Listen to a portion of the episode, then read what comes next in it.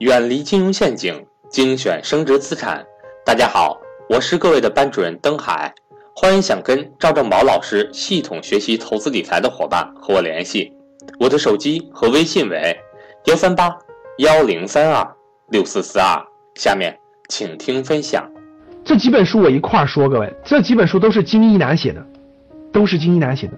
金一南这个作者是我比较喜欢的，我旁边就放他书。金一南呢，这个大家知道的应该了解，金一南是国防大学的国防大学的这个这个这个这个所长，国防大学战略研究所的所长，博士生导师，确实原来也是高参，就是中中南海高参。然后呢，这个这个写的书呢，我觉得很有水平，很有价值。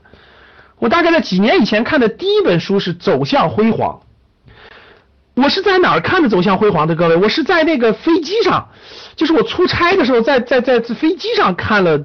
这有一趟出差的时候，来回去上海出差的路上看完的《走向辉煌》，我非常触动。我第一次看到有人这么去写长征，有人去把长征的更深刻的含义写出来，有人把整个当时的历史背景，我所不知道的，我过去从来没有学就没有不了解的整个的这种我党这些人士的苦难辉煌写出来。我看完以后。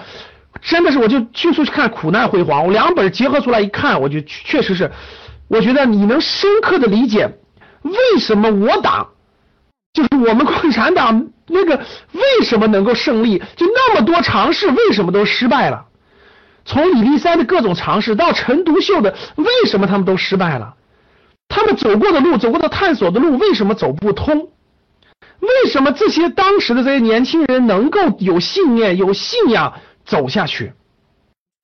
我记得我看那个这个这个这个连续剧的时候，我印象特别深刻的一个情节，我特别希望分享给大家。就是在那个这个 长征里头啊，有一段，就是我党这个这个这个长征红军长征的时候，走到那个走到那个那个那个松潘草原的边上的时候，蒋介石开会嘛，给高高级军领领导人开会说，左边是大山，右边是大山，后边追军，前面是。前无古人后没有没有人走过的草原，所以我们一定能把红军这个包围在这儿。结果没过了多久，这个没过了这个多久，那个那个他那个将领回来报告说，报告这个红军据空军侦察，红军走那个走向了这个这个大草原。哎，当说完这句话以后呢，这这个这个这个这个将领是这么对蒋介石说的，说报告委座，呃，共匪。据飞机侦察，共匪走向了大草原深处。当这个说完以后呢，蒋介石愣了几秒钟，然后就对这个将领说：“你刚才说什么？”就问了他：“你刚才说什么？”那个人没反应过来，他又说了遍：“你刚才说什么？” 他说：“共匪，你见过这样的土匪吗？”蒋介石说：“你见过这样的土匪吗？你你过去的两千年见过这样的土匪吗？”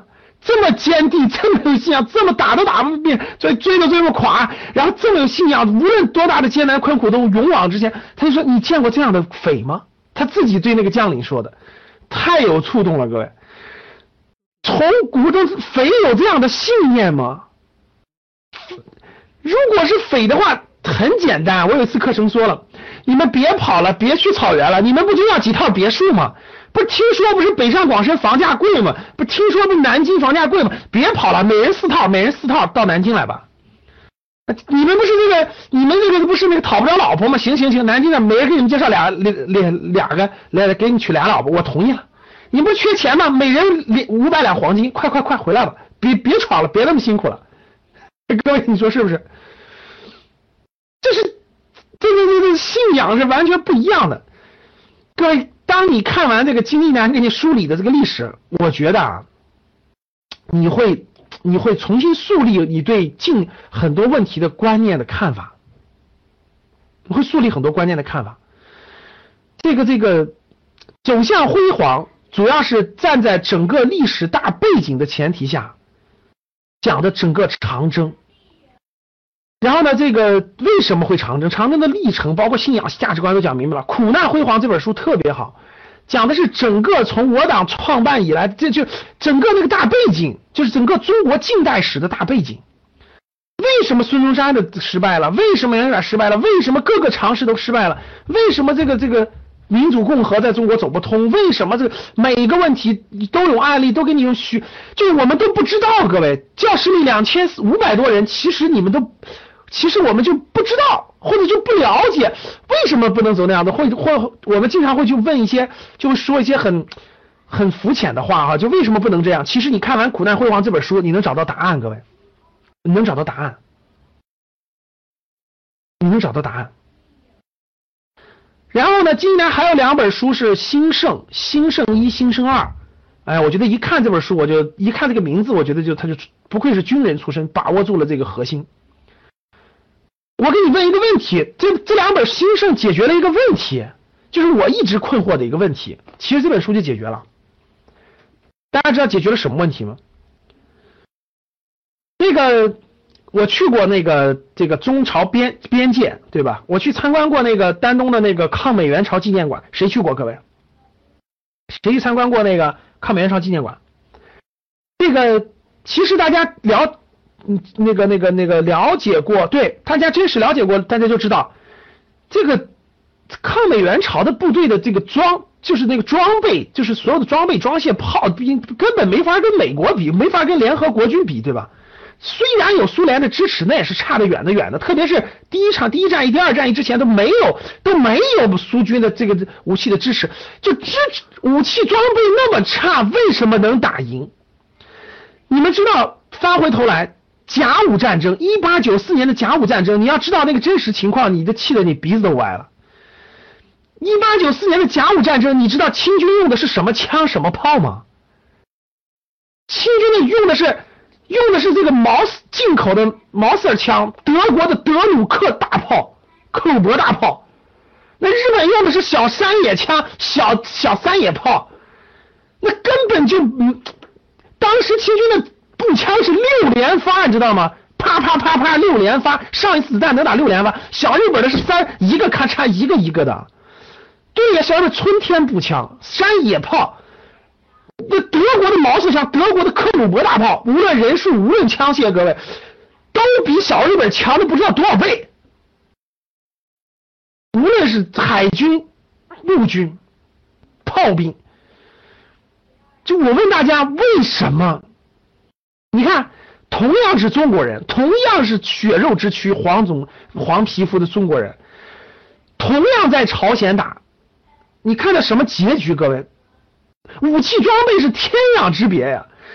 这是朝鲜战争武器装备，这怎么能跟联合国军比呢？别开玩笑了，对吧？然后这个这个这个这甲午战争比小日本高的不是一个档次。你看看来，结局完全是不一样的。其实不要说什么其他的，什么什么这别的东西，其实大家看了这本书就理解了。你大家想知道什么原因吗？核心原因吗？就一件事，就是兴盛，就是兴盛。我觉得就毛泽东说的一句话，毛泽东说战争的战争有几大因素，对吧？第一大因素就是你的这个这个这个战争的这种这种信念和这种必胜的信心，然后才是武器装备等等等等，说的很清晰。你真的就是兴盛啊！我问大家，我举个例子，我问大家，今天假设南海真有冲突，假设他娘的真开炮，真打起来了。我们有没有必胜？我们有没有兴盛？再加上我们有没有？有没有这个？我相信很多中国人没有。你看，有和没有是天壤之别的，各位是天壤之别的，是天壤之别的。钓鱼岛真爆发了，你有没有兴盛？真有兴盛，在中国周边地区。坚信一定能赢，就没有兴盛，你就再有再武器再先进，你也是败，真的。看看有兴盛吗？整个民族有在未来十年，万一有冲突，你有兴盛吗？这不单单是武装备的，我觉得很多事情都相关，是兴盛第一。其实这里面把思路都捋清楚，这里面讲了很多案例，各位讲了很多案例。讲了很多知识，很多案例，我觉得很很启发。刚才这个刚才开始时候，我就在里面看很多案例，我觉得能把你的思路捋清楚。我觉得能把你的思路捋清楚。这这个题这这值得看，绝对值得看，各位，呃，绝对值得看，绝对值得看。所以每个人我觉得应该先了解清楚，我觉得绝对值得看。浴血荣光，浴血荣光讲的是我党的领这个很领这这真真的是这个早一代的这个这个革命人士的很多的真的是这这个这个站在他们的角度，站在整个这个呃我党的早一代的年这这个这个领导人的这个这个发展历程当中，站在人站在人人性和人的人这个角度去讲的他们整个的发展历程。世界大格局，中国有态度，讲的是中国面对未来二未来二十年应该具备怎样的格局、怎样的态度和怎样的眼光。所以这几本书，金南的这几本书，各位啊，一二三四五六，很值得一读，很值得。不用说了，各位下来认真读一读吧。